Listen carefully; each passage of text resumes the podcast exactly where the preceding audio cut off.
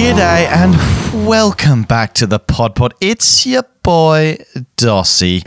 Hope you had a great new year. We are in twenty twenty-three and I, I hope you're really enjoying, hopefully still on holiday season. I know a few have unfortunately gone back to work, but I'm still enjoying the holidays for sure. And to celebrate the holiday season, we have got you another podcast with yet another interview with a man who wouldn't have really done much celebrating over the new year, not with any beverages, that's for sure, because this man's on a strict diet for that twelve pack. I'm talking, of course, about Holmesy. Soda waters only for Holmesy, zero sugar, um, of course, for the any sort of uh, soft drink beverage over New Year's. But the great man has gone beyond the call of Pod Pod duty this pre-season in bringing us a couple of cracking interviews with some fantasy greats in our community. If you heard last week, he caught up with Matt Mottram, the reigning Hilux winner from twenty twenty-two.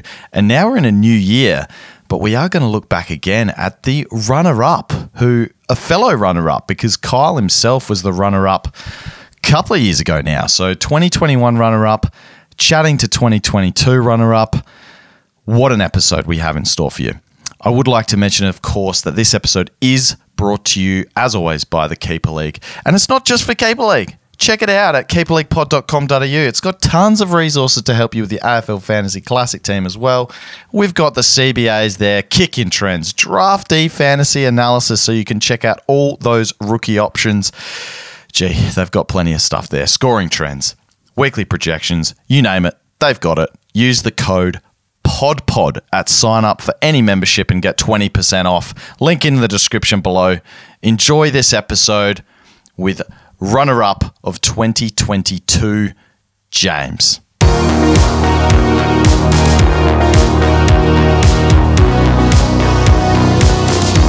This is Holmesy here, coach of Holmesy's Heroes, and today I'm joined by another special guest. Uh, today I've got James, coach of Shuckers, uh, runner-up in A F L Fantasy Classic twenty twenty-two. Two, James, how you going, mate? Yeah, good, Holmesy. Um, going very well. Can't complain. Thanks for having me on. How are you? Yeah, nah, going very well. Uh, last week of school before school holidays, and uh, have a l- little bit of extra time to relax and, and hang with the family and, and start to to really knuckle down and have a look at fantasy. So, James, obviously, we share something in common. Um, both of us have that number two hat. We uh, can both say that we've been very, very close to winning that Toyota Hilux, but not quite being able to get it done. So, just just give us a bit of a bit of a rundown first. So, what's your sort of fantasy history, and have you been up sort of high before, or was this sort of the first year that it's all come together? What's your sort of um, fantasy background? Yeah, so we do. We're yeah, we're in the number two club, which is good. Um, not quite there, but we'll keep going. Um, so I've been playing for a few years, few years now. Um, kind of probably eight, eight, seven or eight years, and just kind of um, took it a little bit seriously. Maybe the last two or three. Um, never really had a super high rank. Like in, I think the last two years, I was around the five hundred mark, eight hundred mark, um, in there. So a couple of top thousand finishes, which is respectable. Um, I think in today's fantasy climate, it's so competitive. But yeah, this, this season was just um, out of this world, really. Like a bit bit of a crazy ride, and um, yeah, to get second is just um, unbelievable. Yeah, there's so much content out there these days. There's there's lots of podcasts that, you know, the traders put out all their information. Um, Selby does his thing. So to finish in the top, you know, top two thousand, even with how competitive it is these days, is quite a good effort, but to come second, you must have been pretty stoked. Let's let's roll through your season a little bit, because it's kind of, you know, talking to Maddie last week as well, your season was was incredible. So am I right? You're in the top one hundred from round three? Uh, I think round three, from memory, I was one ten, and then round four, I jumped, had a very good week and jumped to tenth. So I was in the top twenty from round four. I think I dropped to maybe nineteen as a as a worst rank from there. But, um, yeah, started round one, eight thousand, then to eight hundred, then to one ten, and then, yeah, top ten from there. So it it was got serious pretty early, considering I'd never really been that high. Um, but, yeah, it was it was good fun. Yeah, it's just uh, just speaking to Selby about it as well. Like we, we're traditionally we we start pretty slow, and then you know we build and we build and we build. We wait for those rookies to come through and, and for all that value. And if you've done the right thing, then that's when you can really charge late. But to have two coaches like yourself and Matt be up there, you know, from round four, and then I know Matt hit the front from round nine, just shows that you guys kind of found a different way to play it in, in twenty twenty-two, and it you were able to put the points on the board early, but also have the value to then, you know, stay strong and, and bring it home. So um, was there any sort of sort of different strategies you went, you know, going about it in, in round one last year, or you just kind of just, you know, picked the best players available and it all kind of came together? What were you sort of thinking with your starting strategy? Yeah, so this, well, twenty twenty-two, um, I'd, I'd listened to a fair bit of content. Like it was, um, you know, it's pretty hard to avoid it these days, as you said. Um, but if you're, you know, an addict like myself, then you just consume it all. Um, and I listened to to you go on the podcast a couple of times and just say, set and forget rucks. And I d- dodged that, not on purpose, because um, I started Marshall and English in my rucks. Um, but that's, I saw value in them. I didn't think English was going to go one ten for the first six weeks or whatever he did. But I thought, you know, he could, we've seen it. He's had, um, you know, games where he's shown he can he can play fantasy, and I thought if he could pull it together. It was a bit of a risk, but it, it definitely paid off. Um, so I kind of wanted to go a little bit different from the start, um, knowing that to win it, well, not knowing to win it, but, you know, you always hear you've got to go different if you want to get really, really high. Um, so that was kind of a bit of a bit of a strategy going forward, but I also, you know, didn't want to go crazy. I, I, I thought there was merit in picking picking a, a, you know, two uncommon rucks l- last year, if that makes sense. Yeah, yeah, absolutely. I suppose it's definitely a strategy. When yeah, I went on the the Traders podcast and was and was speaking about Gorn and Grundy, and then when when those boys say they're going to do the same thing, you know that, you know, a large portion of the comp is going to go one way, and if it if it you know it does present the opportunity for you to go another way, and if it if it comes off, you're already a, a big step ahead of the competition. I'm not sure I would have gone Rowan Marshall with um, Ryder around, but it I suppose what it paved the way for you to go to Proust pretty early. Were you someone that jumped on Proust? Yeah, so that was I actually had that plan in mind. Like if you remember, Ryder was out with an injury, I think round one. And Marshall was solo ruck, and he actually got, from memory, a one oh eight round one. And I knew Proust was suspended. Like I was going to start Proust all preseason, Proust and English. Grundy and Gorn were actually never in my team for the whole preseason, so um, I was I was definitely going with an English. It was just that I wanted to go Proust, but then I thought, um, you know, kind of it was a bit of a set plan. Have Marshall for a couple of weeks, and then dropped down to Proust, because I thought Proust was just going to have, at, at his price, was probably going to be a, a must pick. Um, you know, he had a bit of a roller coaster year himself, but um, he definitely showed he can score, and at that price was great value. So that was my plan. Marshall down to, to Proust after a couple of weeks when, when Ryder was back. Um, so I didn't think I was holding Marshall all that long, if that, um, you know, that was, that was the theory. Oh, yeah, Proust was great, mate. I had him for one round in total and he averaged me fourteen. So, yeah, I, I love the big fella. Oh, yeah. yeah. No, fair enough. It's it's definitely definitely a strategy. Um, I like it. Have you, just we'll go off a bit of a tangent while we are talking about rucks. Have you thought about what you might do for your rucks this year? Or, or are you just going to wait for some of the podcasts to, to come out so you can go the opposite of what they're saying? Or, you know, what are your thoughts? uh, no, like any any time you hear, hear something, you got to take it with a grain of salt. Like it's either gonna it's gonna be correct, or you know it's gonna present an opportunity. Doesn't mean you got to go one way or the other. Um, but in terms of next year, you know Marshall does look like great value. Um, not sure what exactly his price at, maybe like in the low nineties. Um, but if he's got a yeah, solo, he's ninety-one. Solo ninety-one. Yeah, there you go. If he he's got a solo gig, like. You'd think he's going to go three figures, um, but Tommy Campbell could easily get a go. You just don't know what Ross the Boss is going to do. Um, so he's definitely one you'd lock in if it, if he does have that, um, you know, time to himself in the ruck. Yeah, it'll be interesting to see over pre-season. I, I know Ross has traditionally been a run one ruckman kind of man, but he did have Aaron Sandlands, who was a, a generational ruckman. So you're not you're not too sure, but you are you are right. If if Marshall does look to have that number one ruck role, it's going to be pretty hard to pass up that value, knowing that. Well, he was a he was a big reason why I, I was able to charge in twenty twenty-one, and he's been very fantasy relevant in the past. So hopefully he yeah, is the solo ruck, and we can lock him away. Um, so in terms of your, your starting squad, we won't hammer on, hammer on around, hammer on about it too much, but just give us a little bit of a thought into what you're looking for for players in terms of like your, your D one, D two, M one, M two. Like, how are you going about finding those players? Are you looking for like the genuine top guys in their line? Are you always looking for value? What what are your sort of philosophies there? Yeah, I mean, it, it there's multiple ways, I think, to pick a starting squad.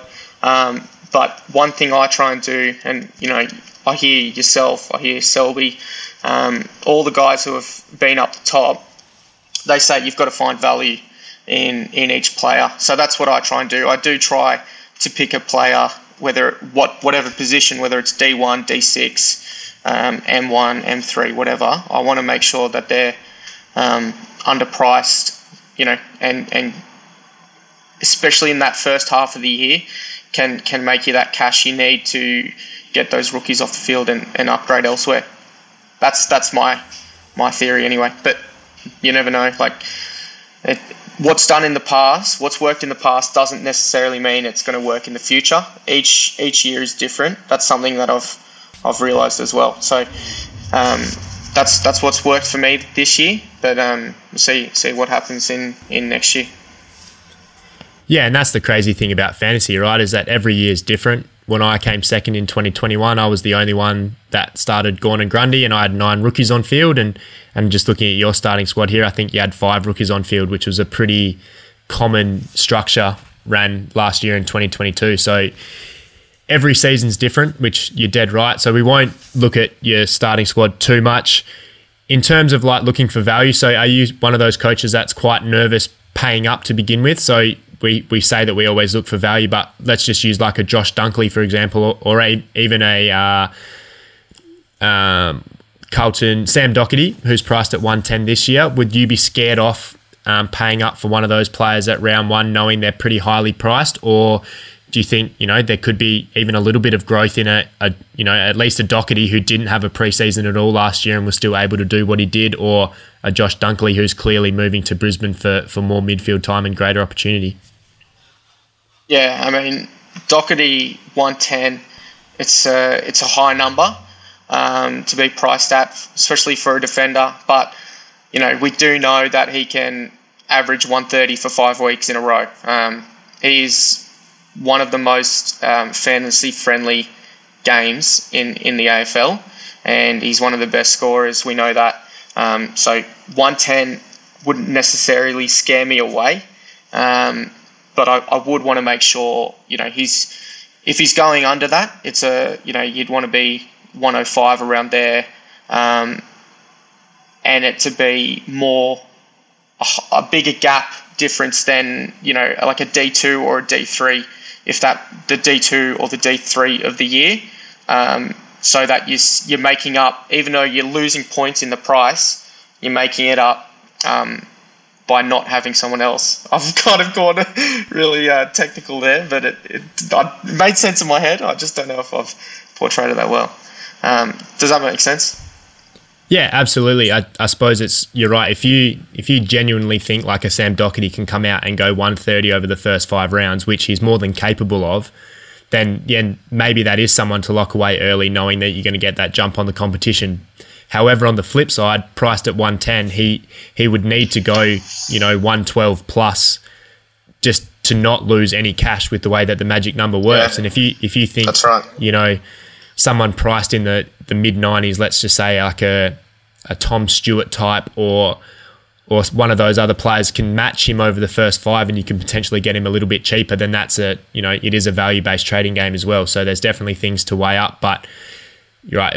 Like, yeah. I know for myself last year, just thinking, you know, I'll get Doc when I can, I'll get him when I can. And and, you know, he just didn't get any cheaper, and it just, the, the coaches that didn't have him were, were no chance. So yeah, it's it's definitely a, a tricky one if you go against someone like that. For, and that's why I probably won't go against Josh Dunkley. I think he's probably going to be the highest averaging forward by a mile, and, and he does have the ability to go big. So even if he has yeah. a, a one fifty game at some point in the first two to three rounds, um, you're going to be chasing tail to to get him. So, yeah, that's right. Very yeah. interesting. I do like I do like a Dunks this year. Um, I think he's at one oh nine, roughly. Um, is that right, Holmesy? Yeah, yeah, around that one oh nine mark.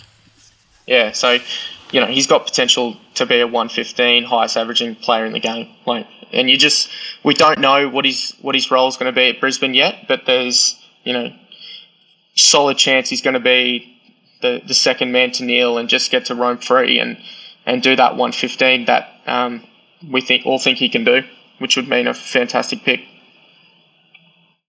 Yep, yep, you're spot on. Just talk to me a little bit about your mid-pricer philosophy. So Selby likes to talk about that eighty-five mark. If you're getting eighty-five plus from your mid-pricers, then they're going to be scoring well enough for you to keep them for a, for a while at least, and then sort of trade them around their buy or just after. What are you looking for with your mid-pricers? Is there eighty-five mark? Is it twenty, thirty points? What What are your sort of philosophies? Yeah, I, I do love a mid-pricer. I'm very prone to one. Um Start of the year, I want to pick someone who's going minimum twenty under. I mean, twenty over their starting price. That's just a number that comes to my head when I look at, you know, someone priced at sixty-eight. Can I see them doing eighty-eight? Um, if they're priced at fifty-seven, you know, can I see them doing seventy-seven? And because there's always going to be value. You get the trade season, you get the draft. Um, it's just about finding who's going to give you the most upside. And, and I think it, the mid-pricer, twenty is a pretty good place to start. It's pretty realistic to to find, you know, three or four um, players that are going to do that. But that's just that's just me. I know, yeah, Selby loves that eighty-five mark, which, you know, it's pretty good, pretty good rule too. Yeah, it's everyone does it a little bit differently. Personally, for me, I, I don't think twenty is enough because Uh, like a mid-pricer is there to generate cash. They're not there to be a keeper. But the thing is, if the mid-pricer turns into that keeper, then that's when they're the competition-winning picks. Like two years ago when you had um, Nick Hind and Isaac Cumming, both from, I think, forty price tags, end up putting up. I think Hind was was eighty-five and, and Cumming was even, I think, a little bit more than that. But they had stretches throughout the year where they were going ninety plus. That's what turns into to being that competition winning pick because you've essentially got that keeper from a mid-price bracket. Whereas if you're just looking for twenty points upside, you're going to get that from a rookie. Like a basement rookie only has to average forty-two to to match that, right? So um, yeah, that's right. And and don't point. Get me wrong, mid-prices definitely have better job security. Like more often than not, their their best twenty-two compared to a you know a rookie that might be in and out. So they definitely have that Um, element to them. But yeah, if, if they're not sort of pushing, you know, eighty-five as sort of a, a defender or a forward, or even like a ninety, ninety-five as a as a mid-only player, then um, you know, they're not going to be able to be held long enough to really be value, and you a lot of the time you're going to get more cash gen from a rookie. So once again, two different ways to play it. Um, some of the mid prices you you sort of took a took a leap at last year. So Uh, Lipinski, what did you? What were your thoughts with Lipinski? Or la la la la Lipinski. yeah. um, I mean, round one from memory had a one seventeen. Looked very good. Um, bought himself a few more weeks in my team, and then, you know, I think he might have just had a cracking game. Um, I'm not sure how many goals he kicked, and that might have been two from memory. But he he looked like a, a good pick, and he was definitely well underpriced what he went. Um, so he, he did, you know, have some um, merit in the pick, but probably just didn't stack up in the end. Like, would have been much better for me to start a Paddy Cripps or um, someone along those lines who, you know, I just couldn't bring myself to do with his injury history. Um, but, yeah, so I'm a bit indifferent on Lipinski, probably because I got rid of him quite early on. He hasn't burnt me or left me with any scars or anything like that. So, um, you know, I, I don't mind it. Yeah, and I suppose the the important thing to note here, so I'm just looking at your team. So you started Wayne Miller, Chapman, Lipinski and Taran Thomas, all picks that you wouldn't say were fantastic.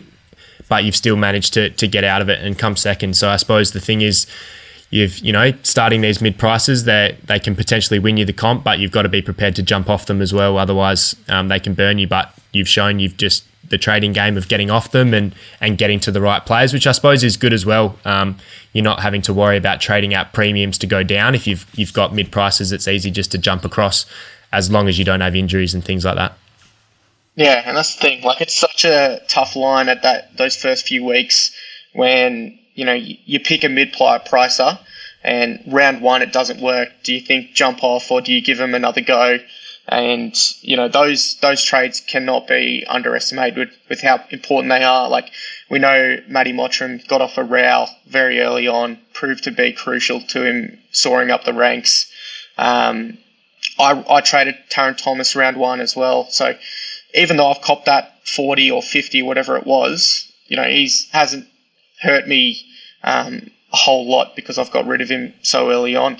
Um, but it does go the other way as well. Like, you know, um, you know, you, someone, I know people who traded out Cogs and then the next week he gets that change in role and goes on a tear. So, you know, it's it's such a fine line with um, do I hold or do I trade? Like, it, it's the age-old question, isn't it? Yeah, so that's probably a pretty good segue into our next little bit. So let's talk about some of your some of your best trades and, and what you're looking for there and how you sort of got to, to where you were so early and were able to maintain. Yep, yep. So I, uh, some of my best trades, like starting off with a Bray, helped, helped so much. Like, he's just um, so underpriced and, and went on that um, great run at the start and, and in English as well.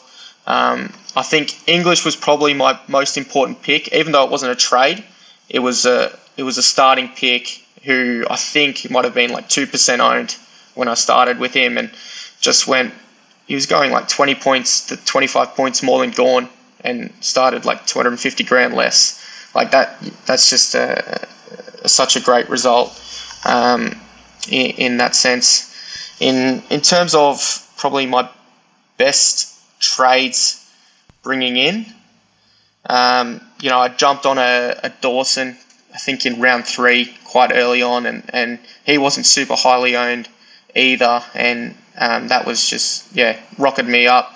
And I got on a Docherty pretty early on as well, maybe round nine or ten from memory, when, you know, he was owned, but he wasn't super highly owned in that top one hundred, which is where I was. So I was looking at things like that as well. Where can I Um, even though he's expensive at the time, where could I find value in in the players I'm, I'm up against, and where can I where can I see, you know, points of differences there?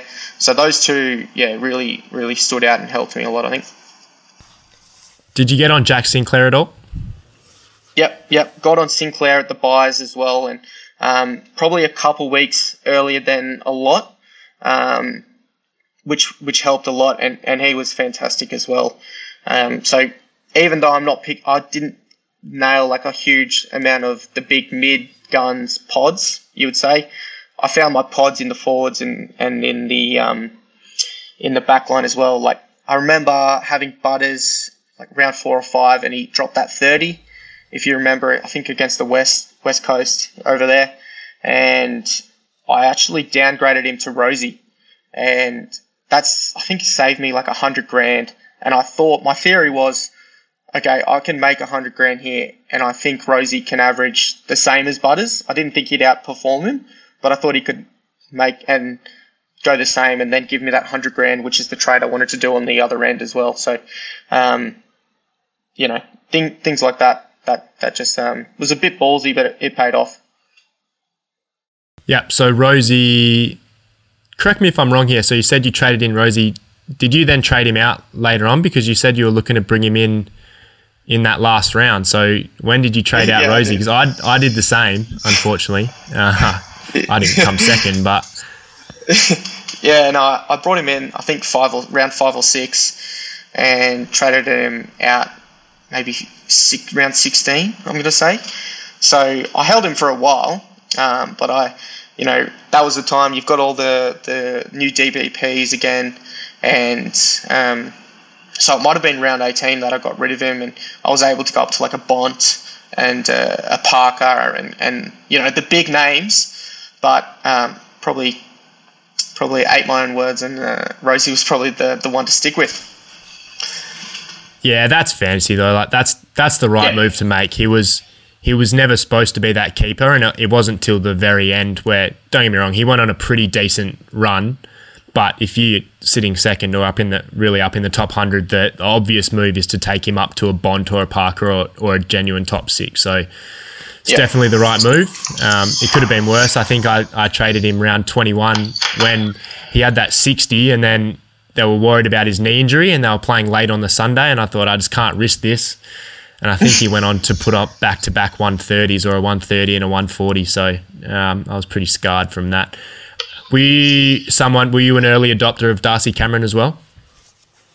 I didn't have Darcy Cameron the whole year, so that was a big mistake. Um, you know, he had those few tons in a row and everyone jumped on, and I wasn't – like I knew he had the role. I just thought potentially could slow down um, and I might be a bit too late, but that was so wrong. Um, he was – fantastic. So I didn't have him the whole year. Like um, that one definitely hurt.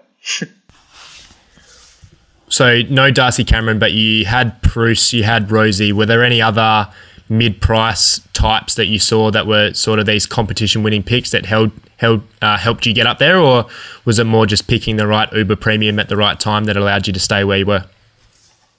Uh, yeah, def- definitely because I started so well. Um, I felt after that, I didn't have to make these um, mid-price picks after that because I felt like I started with a few. Um, so, it, you know, at one point in the year, you probably got to have them. I, I felt like I nailed a lot of my rookies as well, um, you know, starting with a Brody, starting with a Nick Martin, a Dacos, those type of guys.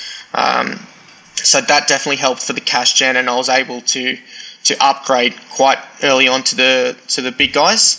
Um, but I feel like, yeah, once once I was um, up there, it was more about nailing the right primo at the right time, um, getting in a Miller quite early on when he was cheap. I think I traded in a Gorn maybe round five um, as well. So um, after people had jumped off and he bottomed down in price, I was able to jump on, which was, um, you know, that was a massive pot as well. Um, so it was more about finding the primo at that underpriced right point of the year. Yep. I do remember you did have Himmelberg though, right? When did you trade in Himmelberg? Yep, yep, that's right. So Himmelberg was um, the one at the end of the year that I jumped on. I got on him after that um, one sixty against the Roos. I didn't have him for the one sixty the week after I bought him. I think I might have got him at about seventy-five price at. Roughly that, maybe eighty, and he, he yeah he went went quite solid. He was averaging me one hundred maybe for those six or seven weeks that I had him. Um, so he was definitely one um, that um, helped me helped me stay up there for sure. Yeah. So rolling rolling through. So talk to me about you know the sort of the last rounds, coming to that last round. You know, talk us through all the emotions that you were feeling. You know, if you thought you had it. You know, if you, there's anything you sort of could do differently, because, you know, I, I know what it's like as well to be so close. Admittedly, you were a lot closer than I was in terms of I was, I think, one hundred fifty odd points off it in the second or in the last round, and I've come home very strong but never really thinking like I had it. But you were you were genuinely in the hunt the whole time. So how did those sort of last rounds go for you? Yeah, um, so I was, I was, you know, it was pretty not clear, but there was a good feeling that it was going to be me and Matt finishing one and two in maybe like the last four weeks. Um, we had a bit of a gap on the comp, maybe a couple hundred points to third, roughly. And so it felt like, you know, as long as nothing went disastrous, um, we were we were going to start off um, one and two. So, you know, that was a little bit of security um, for me. Like, but also, you know, you play the game to win the Hilux, um, not to come second. I mean, second's still fantastic, but I'm probably never going to be in that position again. So um, I was trying to win it, that's for sure. Um, made some pretty, pretty um, outrageous moves. Um, we we spoke a little bit towards the end of the year, and um, I was just going through um, some trades, and I remember bringing, I was bringing in, I think it might have been round nineteen or twenty, I was bringing in Brandon Ellis, and he was uh, one person out of the top thousand owned him at the time that I was bringing him in. And like no one was even speaking about him or anything, and I was I was bringing him in, and then he was in my team. And the Saturday afternoon, I'm not sure if you remember, but Cogs was a laid out, um, so I actually had to reverse that that move and got it to Tim Taranto as well, who went seventy, and, and Matt had him um, as well, so it wasn't a point of difference. I decided to match, which um, wasn't wasn't fantastic, but. Um, Yeah, and then the next week when Ellis Ellis came back in, he dropped a one thirty, um, and it would have been a would have been a absolute genius genius stroke, um, but it just didn't plan out. But those things like that, you know, you can't do much about. And I was obviously um, very blessed that I didn't go through with the the um, the Ellis trade, because he was the laid out um, as well. But um, yeah, like it just. It does take up a lot of your brain towards the end, the end of the time, and um, it was very stressful. Like I remember in the last week as well, um, I had I had Aaron Hall in my team as one of the three or four pods between me and Matt. Um, so it, originally on the Sunday night, I was probably going to trade out Himmelberg, thinking that he was going to bring him in, and he ended up bringing him in. And I just didn't like the matchup against Freo, and I thought I was going to trade out Himmelberg to Rosie, who went one forty against the Crows, and I was going to bring in a, a Paddy Cripps um, as well. And I, yeah, that Aaron Hall being dropped just killed me. And um, yeah, but not, so I ended up not being able to make those trades, which I um, had all week up until teams. But, um, you know, there's, that's the type of pick an Aaron Hall is. When you, when you jump on an Aaron Hall, you know, he's going to get injured. I didn't think he'd get dropped, but that's the way it goes. Um, but yeah, it's just just a bit um, maybe unlucky in the end. Yeah, look, he he went one twenty or something the week before, didn't he? So he was he was very good the yeah, week before, yeah. And yeah, you you're dead right. He's he's that all or nothing type pick. You know what you're getting into when you when you pick an Aaron Hall. It was just very unfortunate that that game was, I think it was the second game of the round. So not only did you have to trade him out, but you had to use your trades, which Matt could then see. So then he had all the cards in front of him to choose what he wanted to do from there. So that was yeah. unfortunate. Um, mm. But yeah, where you are, what happened on Sunday when Bailey Smith was getting tagged? So did you, was there a flicker of hope? Did the You start to start to believe, or were you just done with it by that point? You weren't really watching. No, I, I watched it. That's for sure. I think you know I was roughly maybe one twenty, one thirty points up. With he had two players left to go. I had no no more um, pods, and he had Bailey Smith and Jack Crisp. And all week I was thinking, you know, Jack Crisp is probably only going to get a sixty, maybe a seventy, just he'd been in bad patch of form. Like, I was very comfortable with him having Crisp as a pod. Um, you know, I think he got a seventy-two from memory. So, um, you know, I was I, I was um, pretty com- happy with that. But, you know, the Bailey Smith one, um, you know, I thought there was probably like a ten percent chance that they'd tag him. And when I turn on the telly to watch, you know, he's being tagged. I'm like, oh, geez, are we on? Because I was, in the back of my head, I was thinking, you know, I don't think Crisp is going to score well. If if they can hold Bailey Smith to a, a subpar score, I'm a chance. Um, and, you know, I was a chance. I think Crisp needed a fifty-five at the end of it to win, and just got there. And, um, yeah, but that last quarter, when the tag got taken off Bailey Smith, that was a... I was a dagger in the coffin. No, I thought it could be over then. Yeah, I suppose we had uh, very similar experiences in terms of I needed Jack Crisp to, to go well, yeah. and and he didn't. But I got uh, incredibly lucky. I don't know if you remember, but the last game of twenty twenty-one, so it's Essendon versus Collingwood, and Jay Rantell, of all players, I think he played one game for the year. They, he came in and, and randomly tagged Darcy Parish to a sixty, um, which... which kept it close. yeah. So no, I don't uh, remember that. Definitely takes a lot of luck to be up there, and but you know you you did all the hard work to get there. So needing that little bit of luck's definitely definitely earned. So if you could sum up your season, so obviously you, you've never done this well before, and now you've experienced what it's like to, well, I've never experienced being up there so early, but you've you've got to into the top ten very early on. You've managed to hold on and you've gone so close. Give us some of your learnings from the season, your, you know, your sort of big takeaways and what you'll look to sort of bring to, to this season. Yeah, big takeaways um, is definitely, number one, back yourself in. Um, like you, there's a lot of content out there these days, and um, you know, you can listen to a lot, and it's it's pretty easy to know that when so much content is out there, a lot of people are going to listen to it.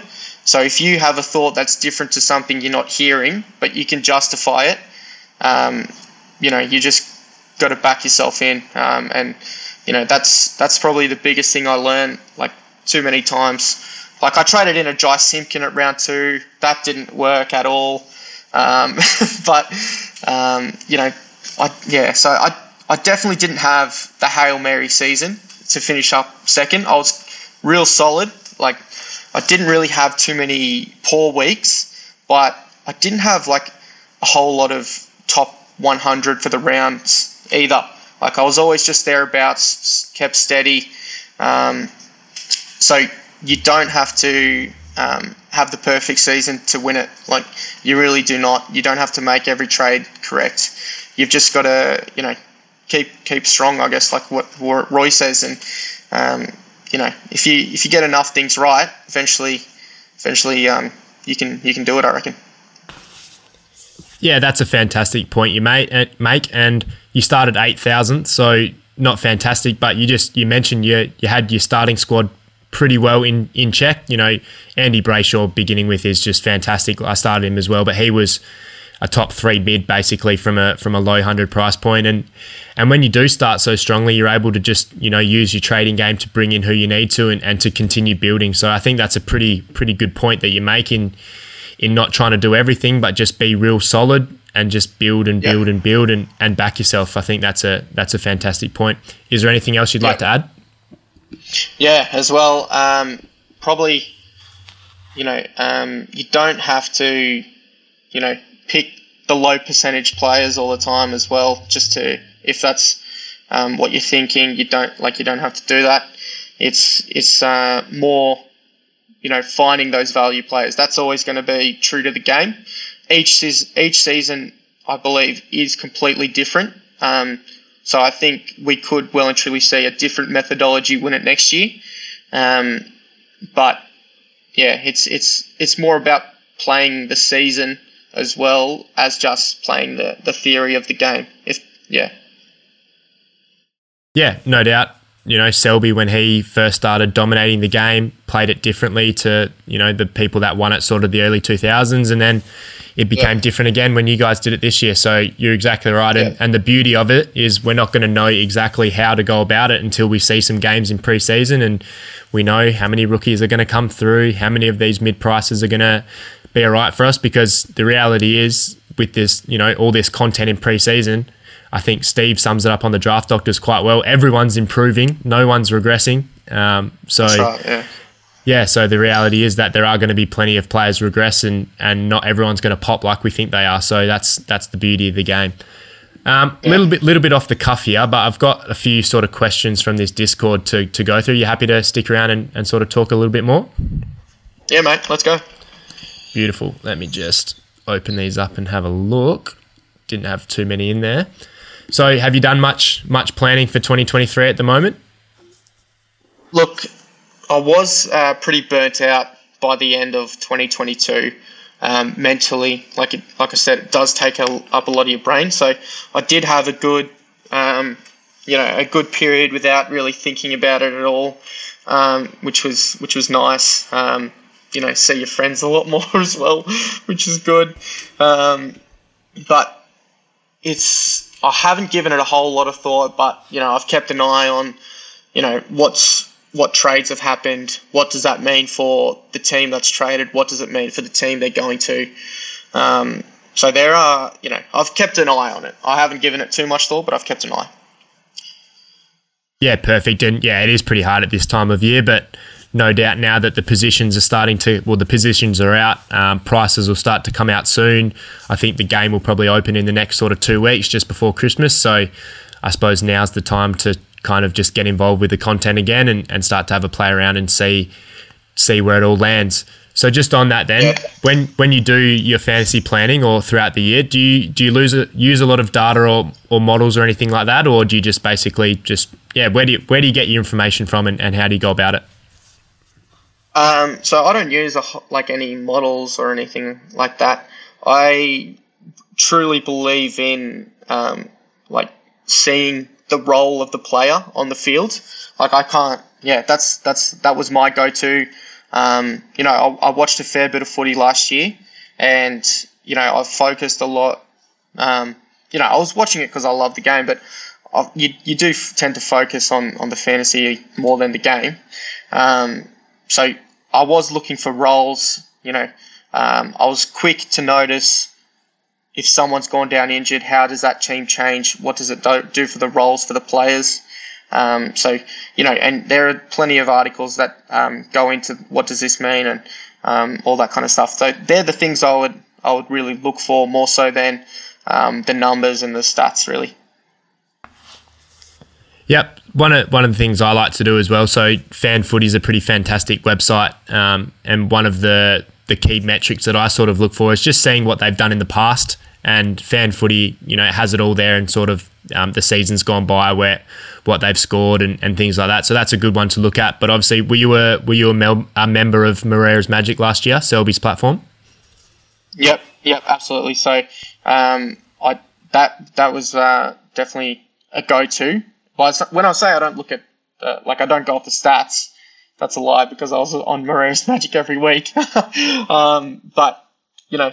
That the buy planner for that I used a lot, um, pretty pretty early on. Like um, you know, I reckon maybe round four or five, I started putting my team in, started preparing, not dictating my trades, but preparing for the buys. Um, you know, I wanted to make sure um, things went well, and I think in the buy period, from memory, I went from fourteenth to third, and that kind of set me up for the killer back half of the year. So the buys were definitely, you know, something I've focused on a lot more in, in past seasons, and yeah, that the the buy planner from Marera's Magic helped so much. Yeah, couldn't agree more. It's a fantastic resource, and obviously Selby does great things there with everything he does for charity as well. So if you are a serious fantasy yeah. player, when that platform gets released, um, I think it would be close to Christmas, if not early in the new year. I, I highly recommend getting on that. And that kind of rolls into our next sort of question from Sebastien. So during the season, what podcast do you listen to?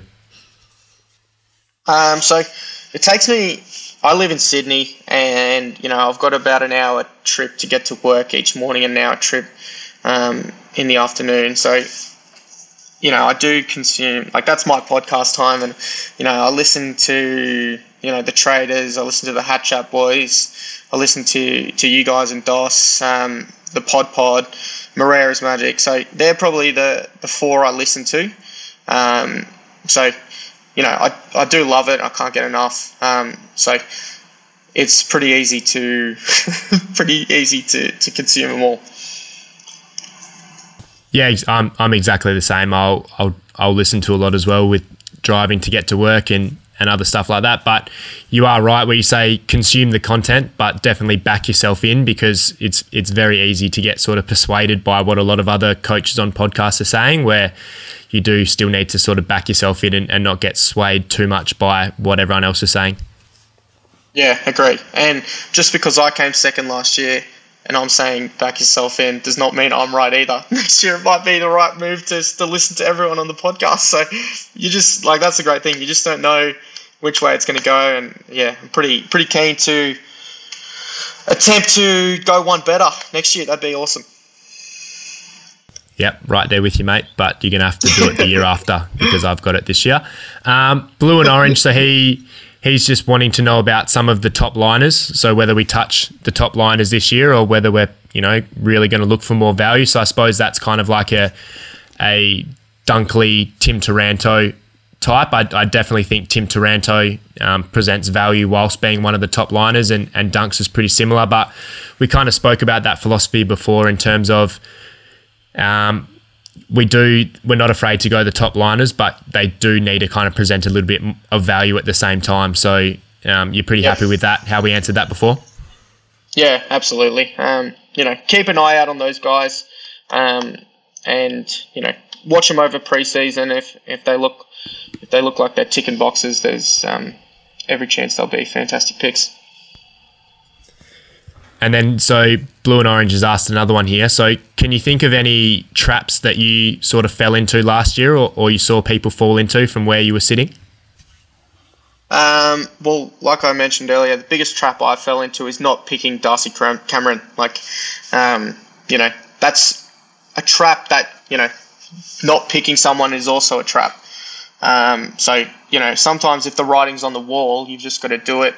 Um, but I got, I got trapped with a Jai Simpkin as well. Um, you know, not that he was a trap for everyone because I'm stupid, but, um, you know, You know, uh, Himmelberg, you know, that's a risky pick, but it, it, it paid off um, for the most part. But that's definitely one that's up and down. You know, if he gets swung forward, you know, you can just about book in a fifty. Um, top of my head, I can't can't remember anything else, really. Yeah, I'd, I'll just back in on that. I think the biggest trap that I've fallen into over the years is picking a mid-price player that is not guaranteed best twenty-two. Because if yep. they get dropped, you're just in no man's land. And it's easy to just think, you know, they've got twenty, thirty points upside in a perfect world. But more often than not, these players that are right on the edge of a, a best twenty-two, if they get dropped, your season's cooked. Like, there's not a lot of coming back from that, especially if you you have a couple of injuries alongside that player getting dropped. So that's one of the biggest things. And I suppose one of the traps we sort of speak about on the Pod Pod as well in terms of early days is just reshuffling your rookies all the time. So like going from basement rookie to basement rookie to basement rookie once they all they all get dropped. And I kind of I fell into that trap last year as well. I, I started Jake Soligo, who turned out to be a very, very good pick. But I ended up, I think I traded him out maybe round four or five and then had to get him back after he put up a good couple of scores later on down the track, when I would have just been better off holding him and trading around him and, and hope that he comes back. Because if you, you, you trade from that rookie to another rookie, they don't have any better job security either. They're just lucky enough to be in the side for that one week. So yeah. that's that's one of the traps I sort of fall into a little bit, and, and one of the spots in my game that I need to get better in, in terms of rookie selection and and and trading them early days. Did you did you have any of those experiences with your rookies early days, or you were able to nail everything pretty well with how you started? No, I do completely agree with those points. Rookies, you know, super important. I actually, in that round one, I had Nick Martin on my bench and, and looped him in for that one thirty. So I actually fielded Hollins in round one. So, you know, for the first eighteen, nineteen weeks, I was having a donut through Hollins until he debuted. Um, so, you know, ne- never did I have thirty, thirty green dots. Um, it is important, but, you know, just about every other rookie I nailed. Like, I started with a um, Xeri, started with Nick Martin, um, a DeConing, a Paddy McCartan, um, which were all great cash cows. But I was pretty good at jumping off at the right time as well. So, um, like, to reiterate your point, like, it is about the rookies are cash gen, but they're still it's still a trading game. Like, you've still got to make sure you're making the most. Yeah, yeah, very, very important. Um, you said you haven't uh, thought about it too much, but let's have a little bit of a discussion about some of the. We won't talk about rookie options because it's just like throwing a dart at a dartboard. We don't know until they're named, but any sort of mid-priced options that you've you've thought about? Um, one that comes to mind um, is O'Meara. Um, I know that's, you know, probably not the most popular person, um, but just see, I just want to keep him on my watch list. I want to see what kind of role he's got in the preseason. If he's going to be in the guts, then he could present present a bit of value. Um, like I do think he does have capability of going one hundred, um, you know, that might be super unpopular, but I just think he's a good player. Um, and the, the Kangaroos boys as well, I, I, I want to keep an eye on them. Um, you know, the the young draftees, but then, you know, the guys like a Will Phillips, um, an L D U. I know he's more of a primo, but he could be a bit of value as well. Yeah, O'Meara, that's a little bit uh, left field. To be honest, I've I've thought about it as well, not um, not thinking that he's sort of a mid-price or I'm going to start or anything, but I... And I'm a, I'm a Freo man, and I genuinely believe that he's just going to come in and slot straight into the midfield role that Mundy had last year. So he's going to have, you know, sixty to sixty-five percent C B As, maybe even a little bit more, because Mundy's time on ground was a little bit capped. And I think with Freo in the hunt, I think it's going to be, yeah, Brayshaw, Sarong, O'Meara with sprinkles of Will Brodie and, and Fife. And I think that's going to be a pretty solid midfield mix. So you definitely wouldn't think that he's going to go worse than the eighty that he got last season playing off the the half-forward flank. The the Kangaroos yeah. boys, that's an interesting one. So I'll just I'll go off the back of this because I've been thinking about it a bit. But Will Phillips, the, the fantastic thing about him is he's going to be rookie priced and he's going to be pretty close to basement. So if he if he's playing round one, that's just an absolute absolute lock. Third year, yep. um, former number three draft pick in a in a rebuilding side. Taron Thomas, does he interest you at all?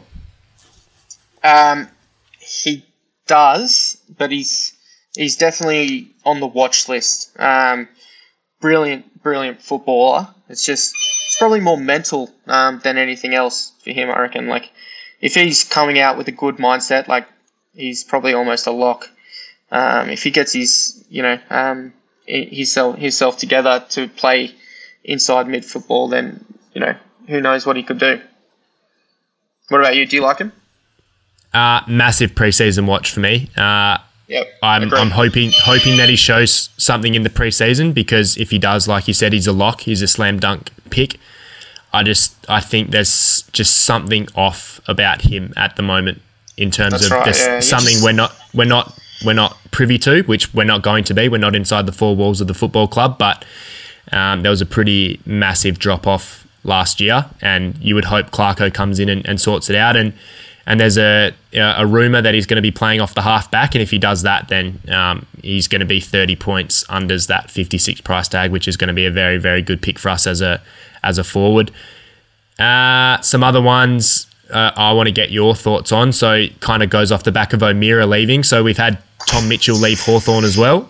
So some of the Hawks boys. So we've got um, you've got Josh Ward, you've got um, you've got Warple, we've got Um, Newcomb. So there's clearly going to be opportunity at Hawthorn. Have any of those Hawks boys got your interest at all?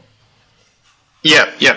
Um, Joshy Ward, he's one that I'm quite big on. Like, I think he could definitely um, present a lot of value. Um, I'm not sure exactly what he's priced at. Do you know what he's priced at, Holmesy? Uh, not off the top of my head, but I'm pretty sure it's mid seventies. So that's I think that's a bit of a barrier for him at the moment. Um, he's just a little bit sort of in that middle area where you probably need him to go ninety-five plus from that price tag. Yeah, which I do think he can do, because I'm pretty sure that centre centre position is going to be his. Like I, I'm not one hundred percent sure, um, but I do think he will, with the two, you know, O'Meara and Mitchell going out, it's almost a question of who's left if it's not him. Like, you know, and, um, and I know there's um, Newcomb, who will be definitely a bull in there, but, you know, it doesn't present as much value because he does have a bit of a heftier price tag. But we did see in the back, you know, maybe six or eight weeks with Josh Ward, he's got a fantasy game about him. He can score. So he's definitely on the watch list. I would... You know, um, would be keeping an eye on his preseason for sure, as well as um, the other the other boys you mentioned as well. Like the Hawks mids have just got opportunity there, and when you've got opportunity, you've got to take note and see what happens. Yeah, that's exactly right. We we don't know who's going to pop, but you just look for those teams that do have opportunity and roles available, and and the Hawks they they definitely do. They're they're not going to win many games of footy this year, you wouldn't think, with their the young team, but I think that would be crazy not to have a Dylan Moore in there, you know, pretty yeah, much full time. He was he was sensational in the back half of the year, not only as a as a uh, ball-winning midfielder, but being able to get forward and kick goals as well. He's he's someone in that, I'm going to say Christian Petrarca mould, not from body shape because he's not big, but he's, he presents someone that can win ball in the midfield but also get forward and, and get dangerous. So I think he's definitely one to, to watch. On top of Warple as well, like Warple, he's had back-to-back years of ninety-five. So he's done it before. Um, he hasn't had the opportunity. Yeah, he had C B As last year, but he was behind everyone. Um, from all reports, he's burning up the track. He's priced at fifty-six. So there's definitely growth there, but it, it would take a very ballsy coach, I think, to pick him off the back of, I think last year he had a, a game of ten and that wasn't even injured. So yeah. There's clearly something going on there. No, I, I agree. Like Dil- Dylan Moore, he is just an unbelievably good footballer, I think. Like taking away his fantasy ability, he can seriously play the game well, I reckon. Um, so I do think, you know, he's going to get more time in the mids just because, like, I'm pretty sure Sam Mitchell absolutely loves him. Um, and he's going to use him as a weapon who can push forward, kick goals, like you said. He's not, like you said, he's not that bull, but he's kind of creating, you know, that Dylan, he's almost creating like a Dylan Moore type player. He's getting a bit of a new blueprint for how to, how to play a position, which is pretty cool. Um, and yeah, Josh, Josh Warple, I mean, yeah, He, he's, you know, one you've got to take with a grain of salt again. Like he um, does present so much value because he's done it before. He's won, yeah, Peter Crimmon's medal. Like he could, you know, does he get back to where he is? He don't, does he get the opportunity in the midfield, or does he just go an average fourteen or whatever? Like you just, yeah, he's he's a big watch. But you know, there's every chance. Like I've got three Hawks boys in the guts in my starting Um, midfield. Yeah, just on Warple, and, and this kind of goes back to that podcast question as well. So I don't know if you've listened to, um, you you clearly would have listened to Zave on um, Selby's podcast, but have you ever listened to the um, Hardball Gets podcast with Ryan Daniels and Xavier Ellis? No, I haven't. Is it good? So, so that's a fantastic one, not just for fantasy, but it's more like footy related. And I remember Xavier Ellis talking about Warple one day and telling the story. So Sam Mitchell would had either just taken over or he was one of the high assistant coaches and he was working with Warple and, and Warple's kind of hit up for this sort of cheap, cheap kick.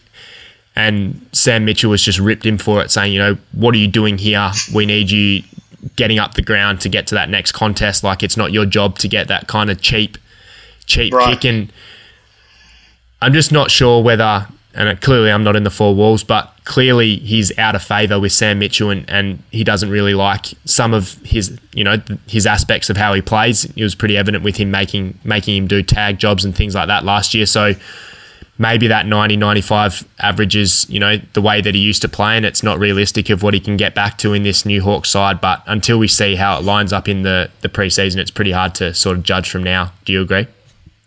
Yeah, that's actually super, I think that's super important um, point, and you can actually take a really good lesson from that. Like going back to one of the questions you asked me before, like my learnings from twenty twenty-two season, it's to not underestimate the story of the football game. Like, um, you know, they, they talk about a, a season like it's a um, T V series, and like, you know, this is season whatever.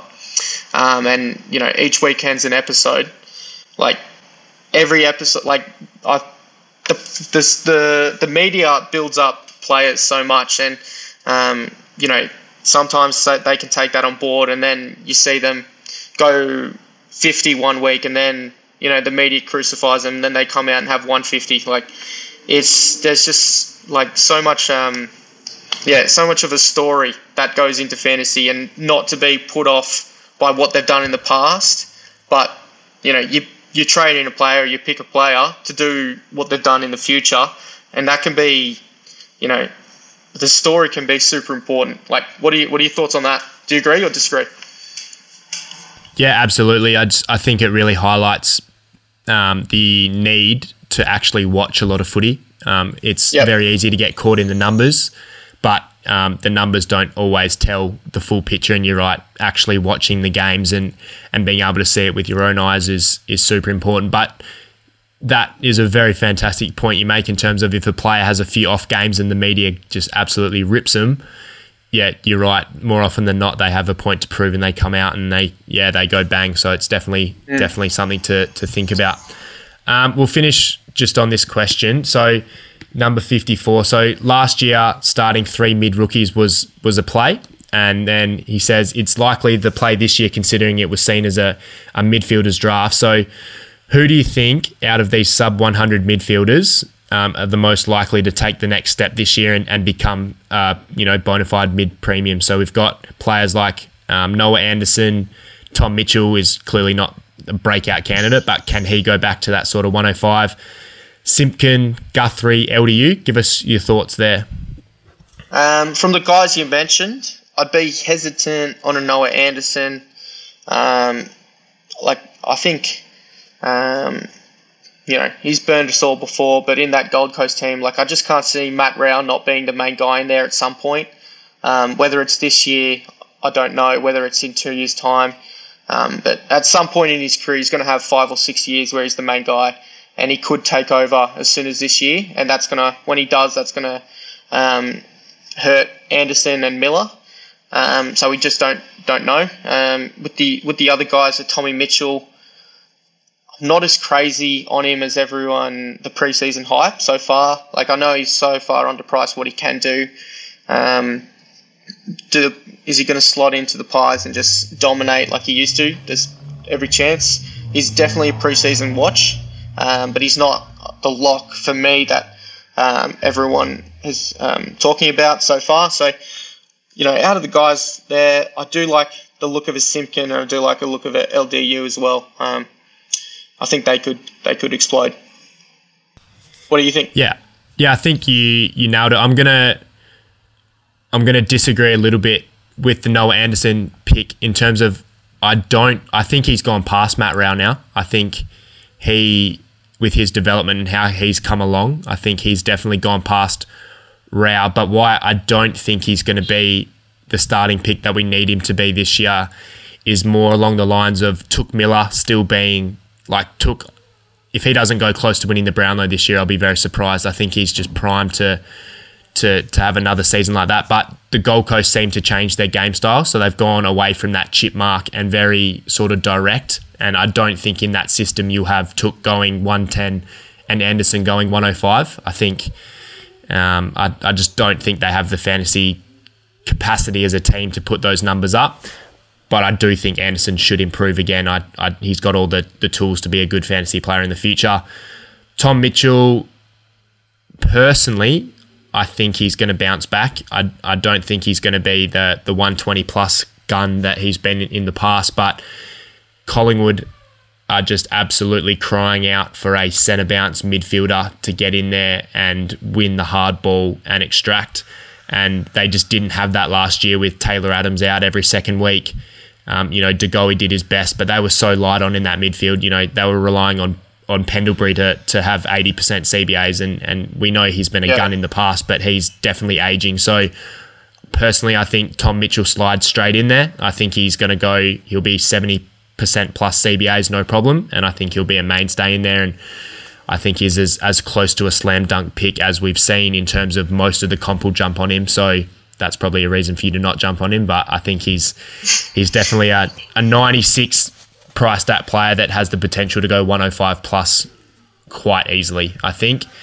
Um, yeah, no, like I'm not saying he can't. I'm just I'm just going to watch it first. Like, um, you know, I, I do agree with everything you just said, Dan. Like, and going back to Anderson. Right now, I think, yeah, he's a much better player than Matty Rao. Um, I'm talking more future stocks. Like, I still think he's he's um, going to take over the competition at, at one point. Um, but, yeah, I agree. Right now, Anderson, much better player. Sorry, go on. Yep, no, you're right. And then in regards to Simpkin and L D U, I think one of them's going to pop. I'm not sure which one it is. I think it's going to be highly dependent on which one receives the tag and which one doesn't. Um, personally, I think L D U is probably the one they should go after because he's far more damaging and powerful, but the yep. tag has gone to Simpkin more recently. How does that look with Cunnington coming back into the mix, how does that look with a new coach? So for those reasons, I wouldn't be picking either one of those because I'm just too unsure, but I can definitely see one of them popping. And then we won't t- we won't talk about Cam Guthrie because I think um, he's sort of past it, and Geelong showed a more sort of globetrotter style in terms of a full squad mentality rather than um, one player dominating. So I think you just park him, but we'll we'll finish up the last sort of the five names that we've got here. So these are the breakout candidates. So give us, out of these five, give us the two most likely that you think are going to take the next step and, and average over one hundred. So you've got Sarong, Warner, Newcomb, Tom Green and Rowbottom.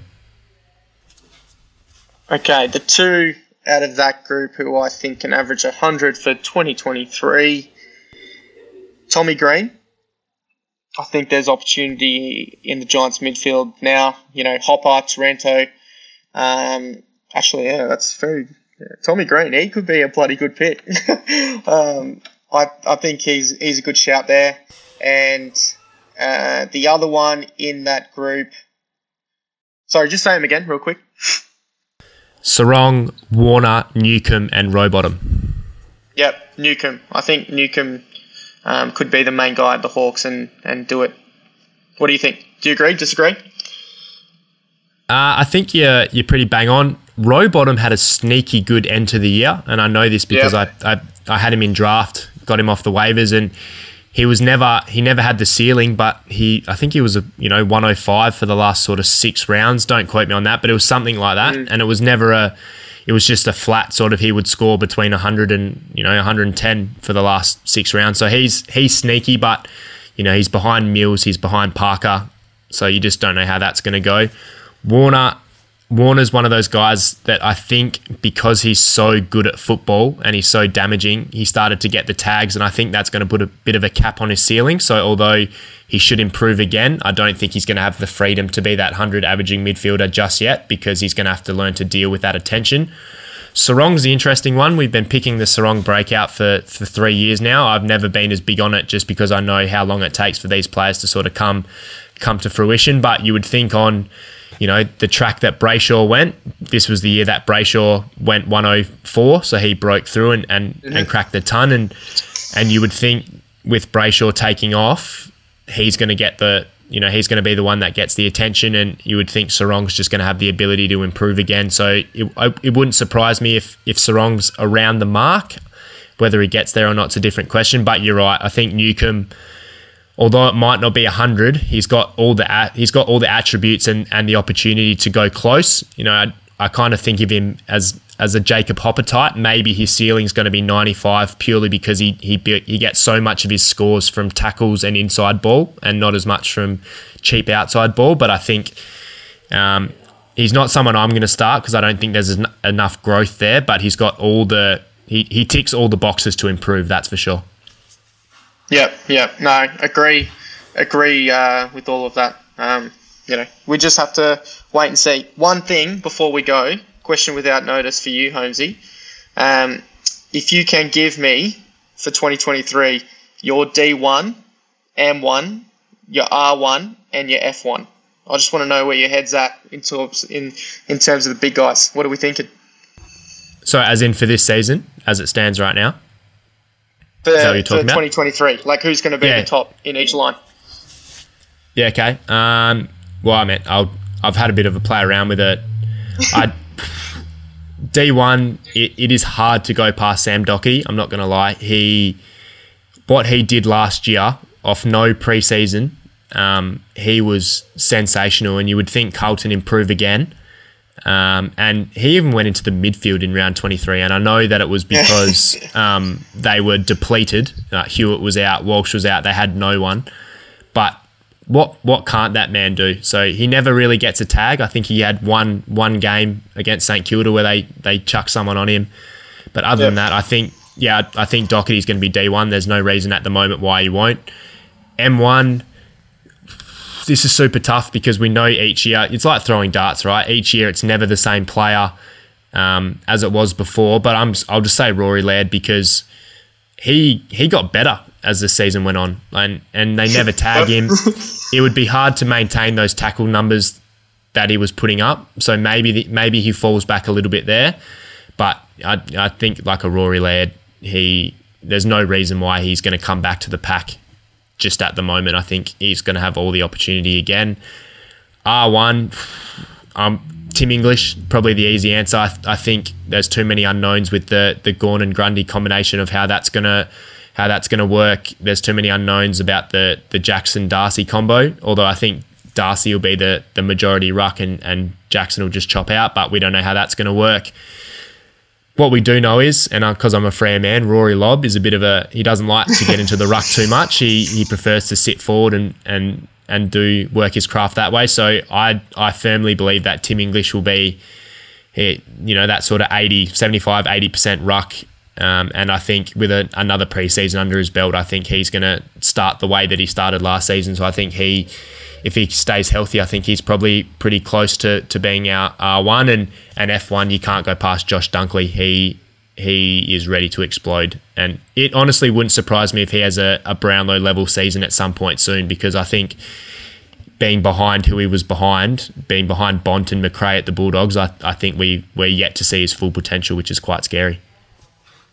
Yeah, fair, fair enough.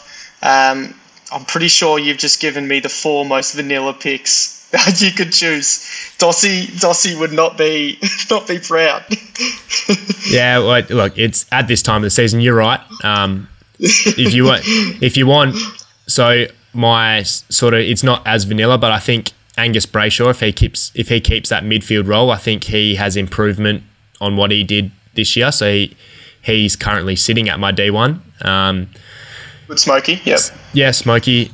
You know, I think a Darcy Parish under a new coach Ooh. could be like what we've seen him do. His numbers were big in twenty twenty-one when he got the role, and then even last year he was flying until he got that calf injury, and then it, he was slow to come back. So he's a someone that I'm very big on as well.